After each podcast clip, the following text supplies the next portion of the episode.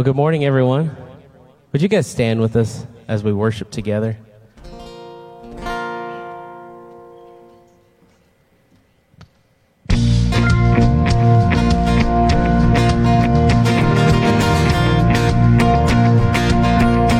Sing this together. Come all you weary, come all you thirsty, come to the well that never runs dry.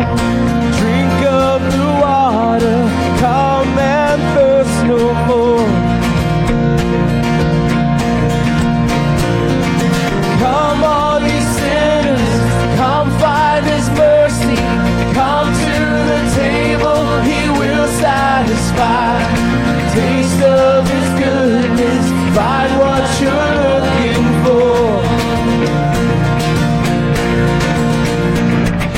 God so loved the world that he gave us, his one and only Son to save us. Whoever believes in him will live forever.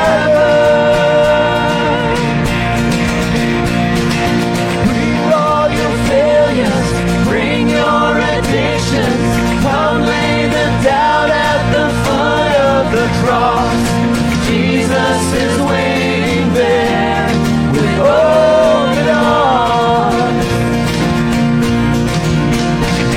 For God so loved the world that he gave us, his one and only Son to save us. Whoever believes in him will live forever.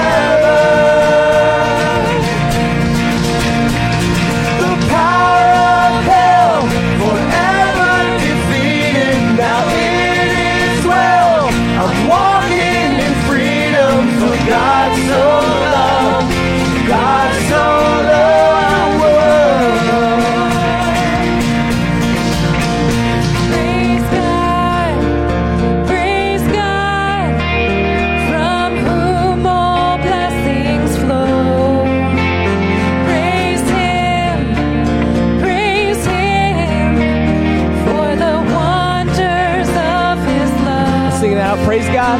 Praise God. Praise God. From whom all blessings flow. Praise him. Praise him. For the wonders of his love. His amazing love. For God so loved the world that he gave us, his one Son to save us. For God so loved the world that he gave us, his one and only Son to save us. Whoever believes in him will live forever. The power of hell forever defeated. Now it is well. I'm walking God so loved, God so loved the world. Bring all your failures, bring your addictions, come lay them down at the foot of the cross. Jesus is waiting, God so loved the world. Amen. Let's continue to sing about God's greatness.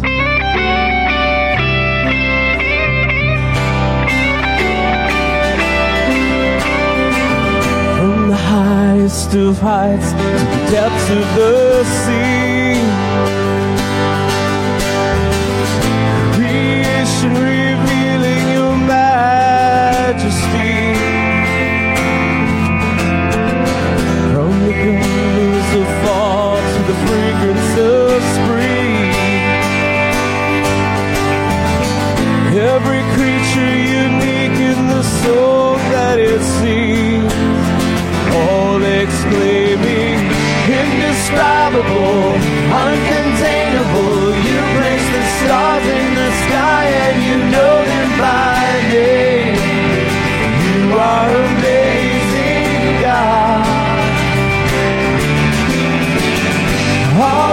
powerful, untamable, awestruck we fall to our knees as we humbly proclaim, you are amazing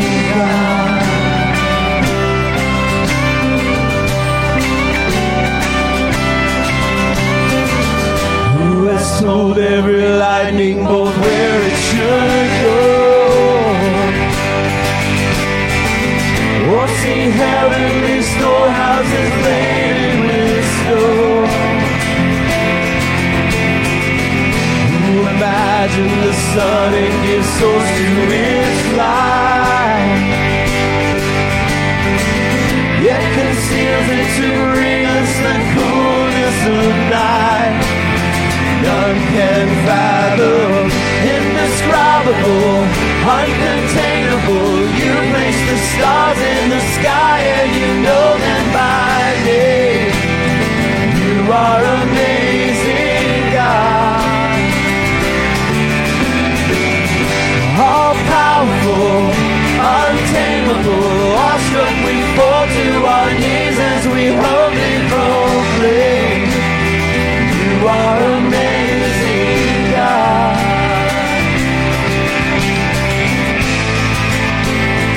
You are amazing, God.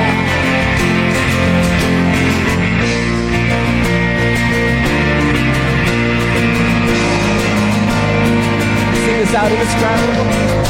Indescribable, uncontainable. You place the stars in the sky and you know them by name. You are amazing, God.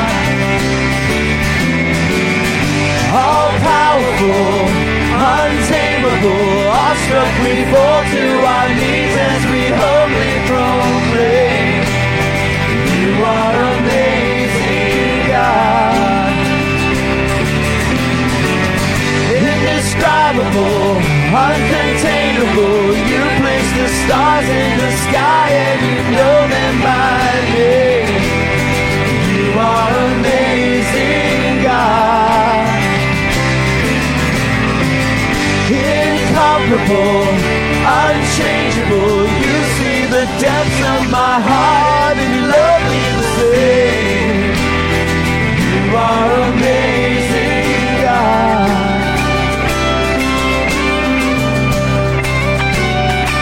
You are amazing, God.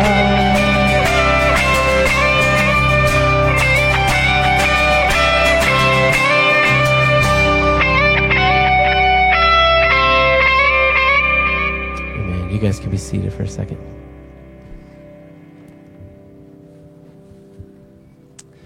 Good morning, Cypress Bible Church. I'm Tony Svenson, the Go-Pastor. We have a few announcements for you this morning. Several opportunities. CBC now has, wait for it, an app. And so this is going to give you opportunity to see bulletin on the app. Church calendar, group messaging needs, and all kinds of online giving and much, much more. It's going to be amazing. And so if you want to learn more about the app, Matt Neville will be in the Commons in between services if you have any questions. We are getting ready to start possibly start a bilingual group, if you're interested in that. Spanish, English.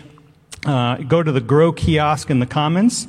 And they're going to, depending on the need and the interest, they're going to determine a time of a night when it's going to be best for everybody to meet. So if you're interested in that, please go to the Grow kiosk and find out more about that. We also have the Men's Ministry Bible Study continuing, and it's how to respond to a secular culture in truth and love. And that is Wednesday nights from 6:30 to 8:30 and Thursday mornings at 6 to 7:30. So if you haven't participated in that yet, you can still join them. We also have CBC 101 going on at 9:30. Okay, at 11. I've got bifocals, so I'm learning how to read again. At 11 o'clock. And so feel free to join that if you want to learn more about CBC and how you can get engaged in the ministries here. We also have several things going on in the Go ministry. This Wednesday, we're going to, in a partnership with Moore Elementary, we're going to be doing See You at the Pole on Wednesday morning at 7 a.m. And then we're also going to have a teacher's lunch on Friday. And so if you would like to volunteer for that lunch, please go to the Go kiosk in the Commons and we'll sign you up to participate in those two events. We also have a 4-week Bible study coming up called Storyline. And it's to help you discover your part in God's global mission. And so that is going to be starting here coming up in October 10th, I believe. And so you'll be able to sign up for that. It's kind of a mini perspectives. So that's a great opportunity. We also have 2 short-term mission trips coming up. Dominican Republic, we're going to be going from December 1st through the 5th. So a great opportunity. And then we're looking for interest in potentially going to the Mexican border. We've got a ministry we're working with that's already down there doing some really cool work and hearing some amazing stories. So if that's something you may be interested in, please, again, go to the Grow kiosk. We also have an opportunity for us as a church. We've got missions calendars or missions posters of all of our missionaries. And so it's a great opportunity for us to, as a reminder, to pray for our missionaries. It's also our privilege to pray for you, and so we have a prayer wall out here in the Commons. If you would fill out those little cards of your prayer requests, our staff would love the opportunity to pray for you, so just remember to fill those cards out. So Psalm 95 says, "Oh, come, let us sing to the Lord. Let us shout joyfully to the rock of our salvation. Let us come before his presence with thanksgiving. Let us shout to him with psalms, for the Lord our God is great, the great King above all gods." Let us continue to worship this morning.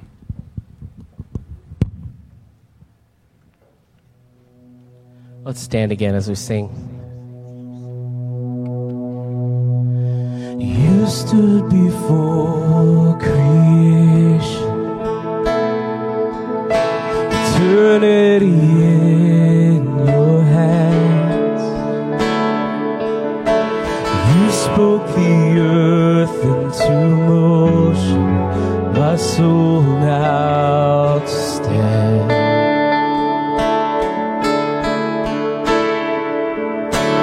You stood before my failure and carried the cross for my shame. Sin weighed upon your shoulders, my soul now to stand. What can I say? So what can I say?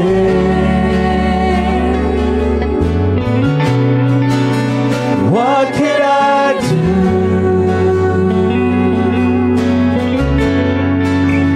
Offer this heart, oh God, completely to you.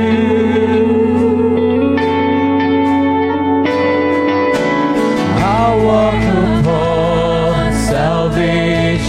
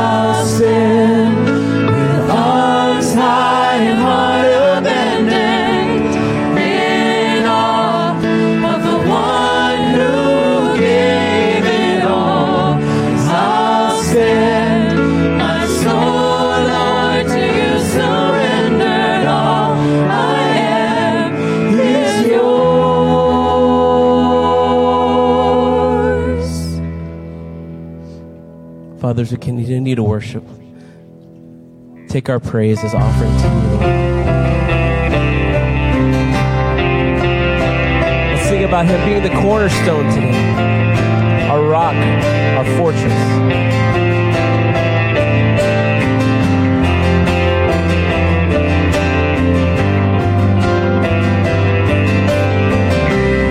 Hope is built on nothing less than Jesus' blood and righteousness. I dare not trust the sweetest free, but wholly trust in Jesus' name. Sing that again. My hope is built on nothing less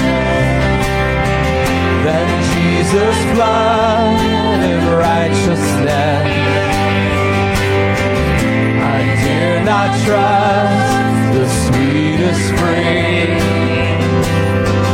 but wholly trust in Jesus' name. Christ alone.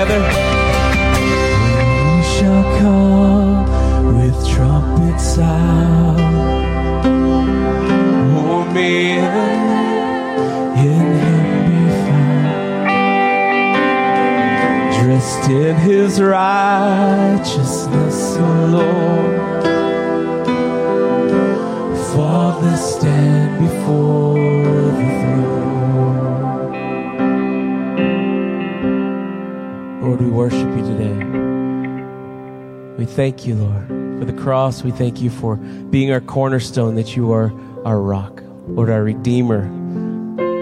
Nothing that we can do can separate us from you, Lord.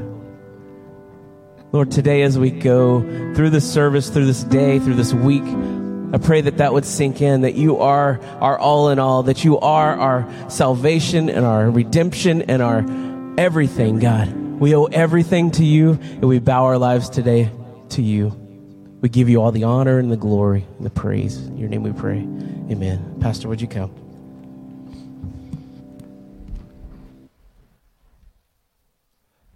That is one of the songs that helps us to remember that this is a church about Jesus. And we are centered on Him, build our lives on Him, and He is our only hope. That through faith in Christ alone, we have peace with God. We give Him thanks for that. There was a study done by some psychologists a few years ago that found out that if you win a gold medal at the Olympics, you are very happy, thankful, and content. Does that shock you in any way? The study found more than that, though. What is a little surprising is that these researchers found that if you won the silver medal, you are far less happy than if you won bronze. Now, here is a picture from the Tokyo Olympics, and gold and bronze are fist bumping, and silver looks pretty depressed. Apparently, most silver medalists end up tormenting themselves, imagining, if I just tried a little harder. The study measured the immediate happiness of the bronze winner, and it was far above the happiness of the silver. And then at the medal stand, that continued. It's something else. Also, another medal winner, a silver medal winner, a wrestler at the Tokyo Olympics, said this: "What's the point? This silver medal is okay, but it's not gold." So apparently when you win the silver, you fixate on missing out. But bronze medalists tend to be thankful that they made it onto the podium at all. They're just grateful they got any kind of medal. We're in a series called Acceptable Worship, and today the focus is being thankful. And I trust that you're going to see quickly how this ties into worship and its acceptability before God. Let me assure you that being thankful has nothing to do with where you are on the medal stand and everything to do with where God stands. The key to being thankful isn't really so much in counting your blessings. If you've been around the church for a long time, you'll remember the gospel song, "Count Your Many Blessings, Name Them One by One." Not a bad practice, not very accurate either. The reality is with our blessings, some of the things that you think are blessings may not be. In reality, there are other things that are blessings that there are things that you might see as a curse instead. So it's not a very accurate way to count your blessings, but not unhelpful at all. I want to take you to Hebrews chapter 12 this morning that says something about thanksgiving, thankfulness, and its connection to worship. And so hear these words, Hebrews 12, verse 28. "Therefore, since we are receiving a kingdom that cannot be shaken, let us be thankful and so worship God acceptably with reverence and awe, for our God is a consuming fire." So in the next few moments, I want to answer three questions from this passage, three questions. Here they are. Why should we be thankful? How should we be thankful? And third, what prevents us from being thankful? And trust that you'll see how this connects to acceptable worship. So that first question, why should we be thankful? Well, there's one answer to that question in this passage. And it's not because we're surrounded by family and friends. It's not because we live in a free country. It's not because we have food on the table. It's not because we have employment. It's not because we have our health. The call to be thankful is based on something that's true, even if all those things disappear. This scripture, written to those whose faith is in Christ, those who have entered into a new covenant by the blood of Jesus, gives us one reason why we should be thankful. And it's because you're part of an unshakable kingdom. And we live in a very shaky world in lots of respects, but even just literally shaking. Around the globe, over 11,000 earthquakes have been recorded so far this year. The earth shook, buildings crumbled. 2,405 people died in 2021.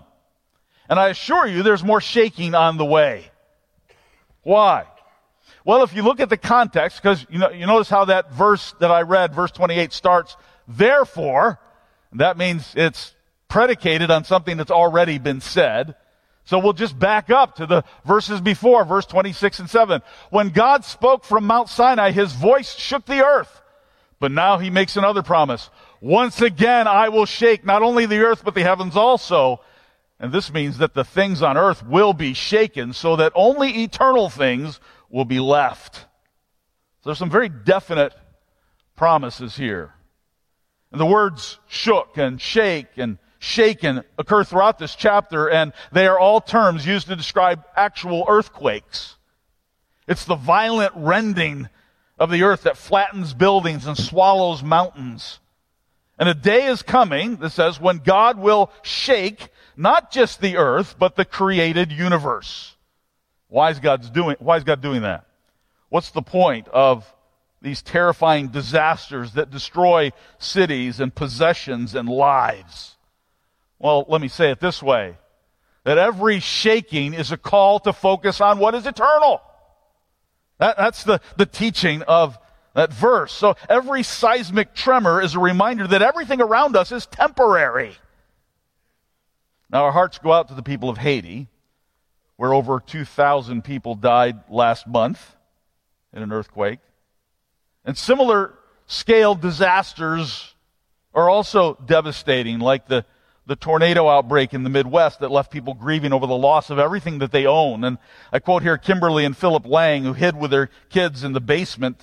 And even though the storm destroyed their home, they are thankful. Kimberly said this, it was the best day of my life because I felt so kept in the palm of God's hand. So every destructive storm, every tremble of the earth, is an opportunity to remember that none of this is lasting. Every shaking is a call to focus on what's eternal. That's the teaching of Hebrews 12. And the day is coming when the material world will convulse and only what is eternal will remain. And it's on that basis that verse 28 follows, and it says, therefore, since we're receiving a kingdom that cannot be shaken, let us be thankful. So notice this eternal kingdom is something you receive. You don't earn it. You don't deserve it. The kingdom is given. You receive it. This is the kingdom of God offered by Jesus. And he said, unless you receive this kingdom as a little child, like a little child, you will never enter. And that means you put your total trust in Jesus as rescuer, savior, redeemer. And rather than trying to make it your own way, depending on yourself, attempting to be your own savior, you are dependent on him alone. Like a toddler, you reach out in dependent trust and you receive what you cannot achieve on your own. Those who receive Christ, those who believe on his name, become part of his kingdom. And that kingdom is eternal. It begins here and now in your heart, in your mind, and it is eternal. It is the one thing that cannot be shaken. John 1:12, Colossians 1:13 talks of this kingdom, a kingdom that will not be moved. Nothing will destabilize it. Nothing will devalue it. And so when all else in our lives is shaken to pieces, it will remain. Now, notice it doesn't just say that this kingdom won't be shaken. It says it cannot be shaken. That through Jesus, my trust is in Christ. I belong to something that will last eternally. It will not fail. I've been given a privilege, a power, a position that will never be destroyed. And that is for you too if your trust is in Christ alone. And if you know that that is reality, then the only rational response is thanksgiving. And this gratitude will survive a health crisis. This gratitude will survive the loss of your possessions. It will survive the death of a loved one. No matter what, you still have the one thing that cannot change. Kingdom of God in you. Christ, the hope of glory. So through Jesus, you belong to God's unshakable empire. And so that's why you should be thankful. I should be thankful. We're part of an unshakable kingdom. That's the question number one. Well, how should I be thankful? That's question number two. How? Well, look at that passage again. Let us be thankful and so worship God acceptably with reverence and awe. So this is the answer to how to be thankful. It's by worshiping God with reverence and awe. And this is interesting because everything I read and hear about Christian worship in the United States says this isn't happening all that much. The critiques I read say that there are two extremes. Ligon Duncan, and I'll quote him on this, he writes, in some churches, there's such an emotional display in worship that reverence is lost completely. In other churches, the congregation appears to have been caught at a stranger's funeral. Deadpan and flat, they go through the customary motions. Both of these tendencies reflect serious deficiencies in the practice of true Christian worship of God. I agree with Duncan, and I see these same extremes as well. There are churches where worship is cold and lifeless and unemotional, predictable formalism, and the other extreme are churches where worship is nonchalant, emotional, shallow, superficial, human-focused entertainment. Neither of these fits the description of reverence and awe. So we'd better figure out, if we're going to worship as thankful people should, what it looks like to worship God with reverence and awe. Now, that word reverence, by the way, the Greek word carries the idea of modesty, of respectability. It's only used one other place in the New Testament, and that's in 1 Timothy. It's about how to dress for worship. And you say, well, how specific is it? Well, it's this specific. It's to dress in a way that doesn't show off. Dress in a way that doesn't distract others. That's the word for reverence here. And you combine that with an attitude of awe, which is fear, holy respect for God. And so there needs to be this awe and reverence for the creator of the universe. Holy respect comes from knowing who you're dealing with. And who are we dealing with? Well, Hebrews 12 says we're dealing with a God who is a consuming fire. That's pretty blunt. An all-consuming fire is a terrifying thing. If you think of the World Trade Towers and when planes full of fuel crashed into them, that fire burned with such an intensity that steel beams melted and the buildings collapsed into dust. A consuming fire isn't something that you approach casually or carelessly. A fire that is intense is not something that you dabble in or play with. It's awe-inspiring. That's why, as Leon Morris once wrote, that God is not to be trifled with. He's not to be trifled with. And unless you're ignorant or foolish, you don't trifle with a consuming fire. God's perfection is so intense, His holiness so powerful, it burns and blazes with white-hot light. This is the God we worship. This is New Testament teaching on worship. God who is so holy and mighty that no one can come face to face with Him in our imperfection or He would destroy us. And right now we can only see a poor reflection of Him, 1 Corinthians 13:12 says, like in a mirror, because in our humanness we can't handle any more than that. And just that little glimpse of God should provoke holy respect and awesome reverence. When we gather to worship, in our corporate gathering, it should not be stuffy formality. It should not be casual indifference. We're not aiming for emotionalism or anti-emotionalism. We don't want slickly produced entertainment or mechanically dull ritual. And worship includes far more than corporate gatherings, clearly. In this verse, by the way, the word for worship, refers to all activities directed toward God, so that everything can be a spiritual act of worship toward God. So that for those who belong to Jesus, that's what's true. All varieties of spiritual service are included in this idea of worship. So you worship when you do your schoolwork with reverence for God. You worship when you carry out your job with awe of God. You worship when you put food on the table for your family with gratitude to God. You worship when you're intimate with your spouse with gratitude to God. You worship when you make wise financial decisions with respect to God.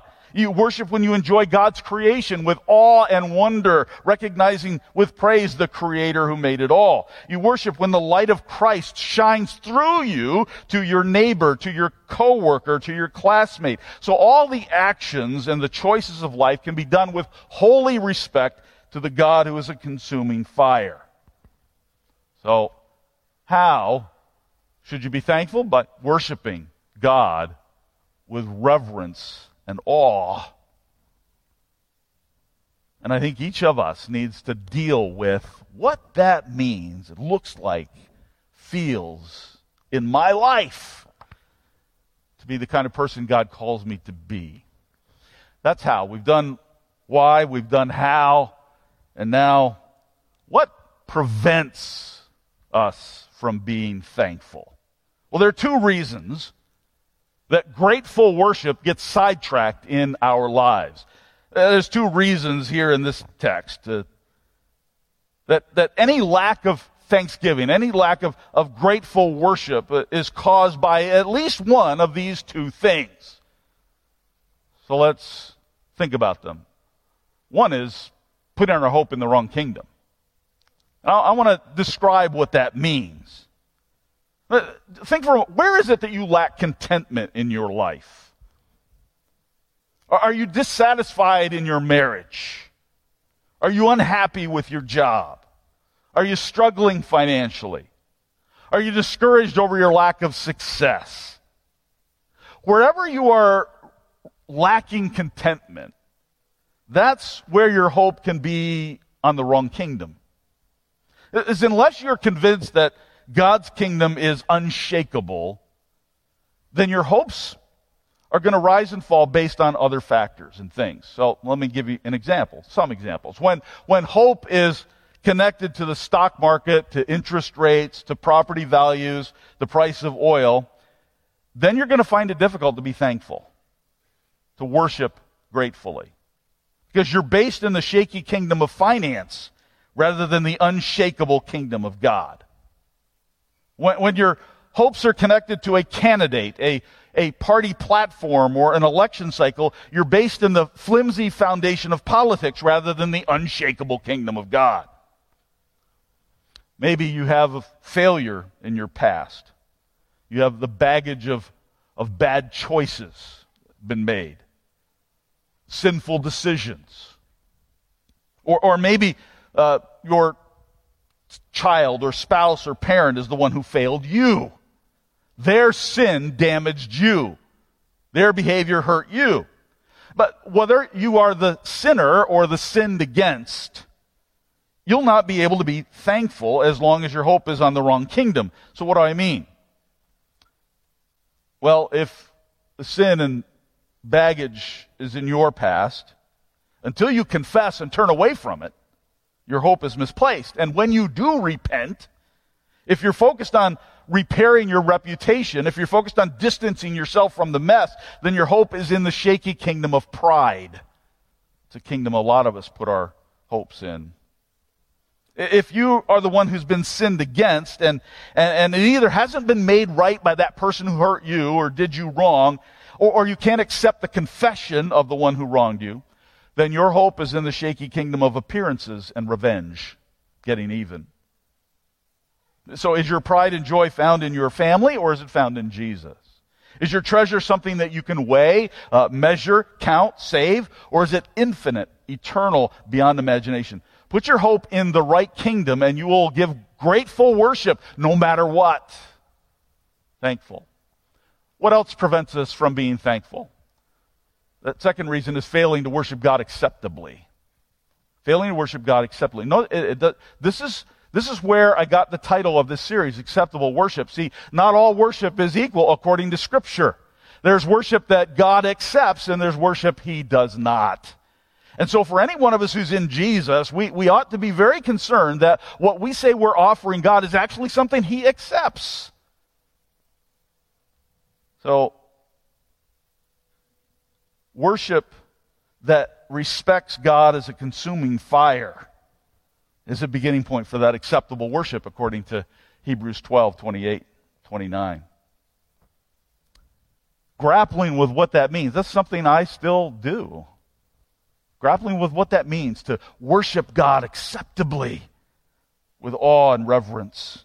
Listen to what Will Willeman said about this very thing.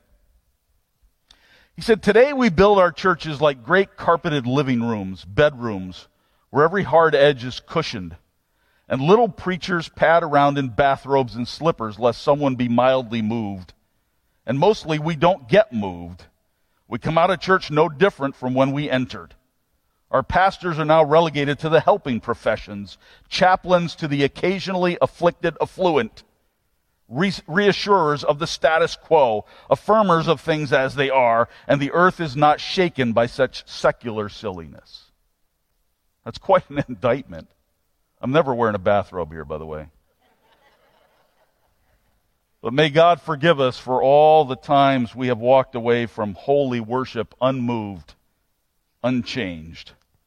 God forgive us, God forgive me for all the times we may have been merely amused or entertained, the times we've been unchallenged, the times we left not out of holy fear, but distracted, not in awe of the fiery holiness of the Almighty. Worship God acceptably, and it will release thanksgiving from the core of your being. You'll be overwhelmed that the God who is so blindingly holy loves you so much. Can you ever get over the wonder of the gospel? God so loved the world that he gave his one and only son. That's not going to get old. That's probably the first thing I ever learned as a kid, and it's not going to get old. This is the most glorious truth there is. The selfless sacrifice of Christ for your sin will incinerate thanklessness. The power of his resurrection will elevate you to new heights of gratitude and glory. But until and unless you grasp this, you won't be truly thankful. There won't be grateful worship that flows. So today, that's what I urge you toward, a grateful worship. And let me put it this way, that the great joy of being a Christian is that no matter what happens, your life in Christ is unshakable. Mark Galley tells of a time he was leading a Bible study for a group of Laotian refugees. And the Laotians had very, very little Bible knowledge. And they went through the passage where Jesus calms the storm.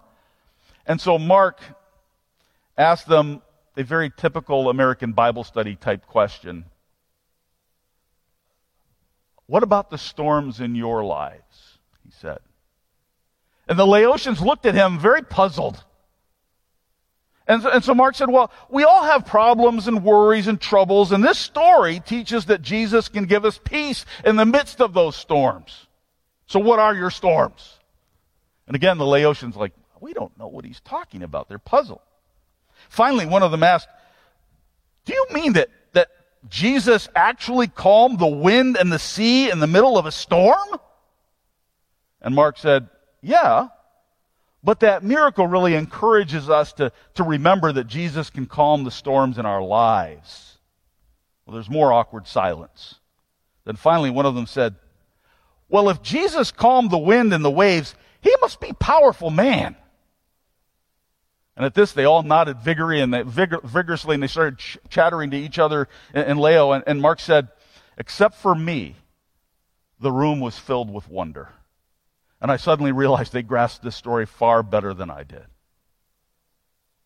Today, I want you to look beyond the storms in your life. I know you have them. I know you've had them. Some big, some small. I want you to look beyond those storms. Because those storms, they're temporary. And I want to point you to the one who is eternal. I want you to be with me so caught up in wonder, you worship the one who stands above the storm. When the tornado blows through, the hurricane comes, you might lose your home. When the market sinks, tanks, you might go bankrupt. When the flood comes, you might lose all your possessions. When the test comes back, it might show cancer. When the car crashes, you might lose a loved one. But hear this. Receiving an unshakable kingdom does not mean loss prevention in this world. Not the most popular message, but it's the biblical one. An unshakable kingdom does not mean you're never going to lose anything in this world. No, that's not what it means at all. It does not mean you will escape the earthquake. What it means is this, that neither death nor life, nor angels or demons, neither the present or the future, nor anything else in all creation will be able to separate us from the love of God that is ours in Christ Jesus our Lord. That's what it means. Therefore, since we're receiving a kingdom that cannot be shaken, let us be thankful and so worship God acceptably with reverence and awe, for our God is a consuming fire. Let's pray. Lord, we thank you for the truth of your word, which stands strong through all things. We thank you, Lord, that as much as we cling to what is visible, that you promise what is eternal. That in the midst of all the shaking that goes on in our lives, relationally, emotionally, physically, that you are the one who is unshakable, that your rule and reign will never change. And we are grateful that we can remain in your love, from which nothing can separate us. And we only have the audacity to say this. We only have the confidence to say this because of Jesus.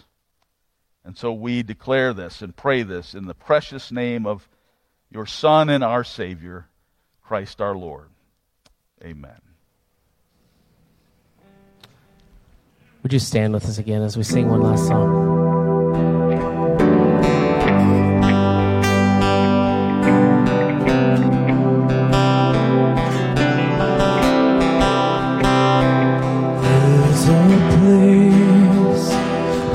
Mercy reigns, never dies.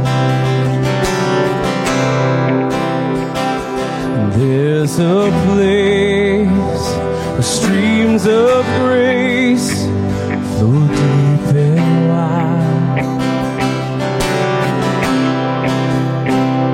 where all the love I've ever found comes live. Love comes flowing down at the cross. I surrender my life. I'm in awe of you. I'm in awe of you.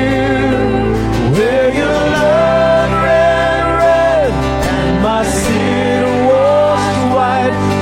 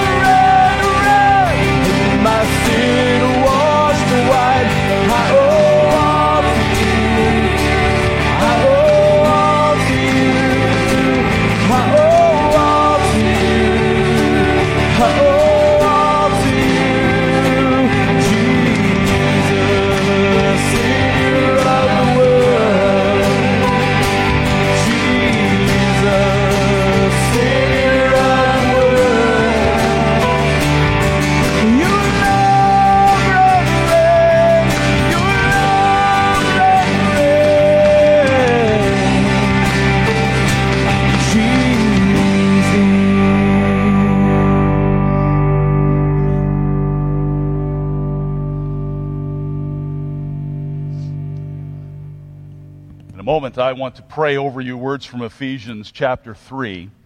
But I want to encourage you regarding prayer that after this service, for the next half hour, there will be a couple of elders available here at the front to pray with you, for you. For any reason, just feel free to come and avail yourself of that ministry. Also, as Tony mentioned, the prayer board, it's really out there in the commons. There are tags. This is something that we didn't do for about a year, and getting back into that. But there are tags there where you can write a prayer request, hang that on the board provided, and it's not simply staff who prays for you, although we do that, but any of you feel free to go and pray for a request there and just initial it or write a date and let people know that it's being prayed for. And we've seen God work through that. I want to continue to encourage you to make use of that opportunity to pray for one another, to be prayed for as well. So receive these words from Ephesians 3. May Christ dwell in your hearts through faith, that you, being rooted and grounded in love, may have strength to grasp how wide and long and high and deep is the love of Christ that surpasses knowledge, that you may be filled with all the fullness of God. God bless you. Go in peace.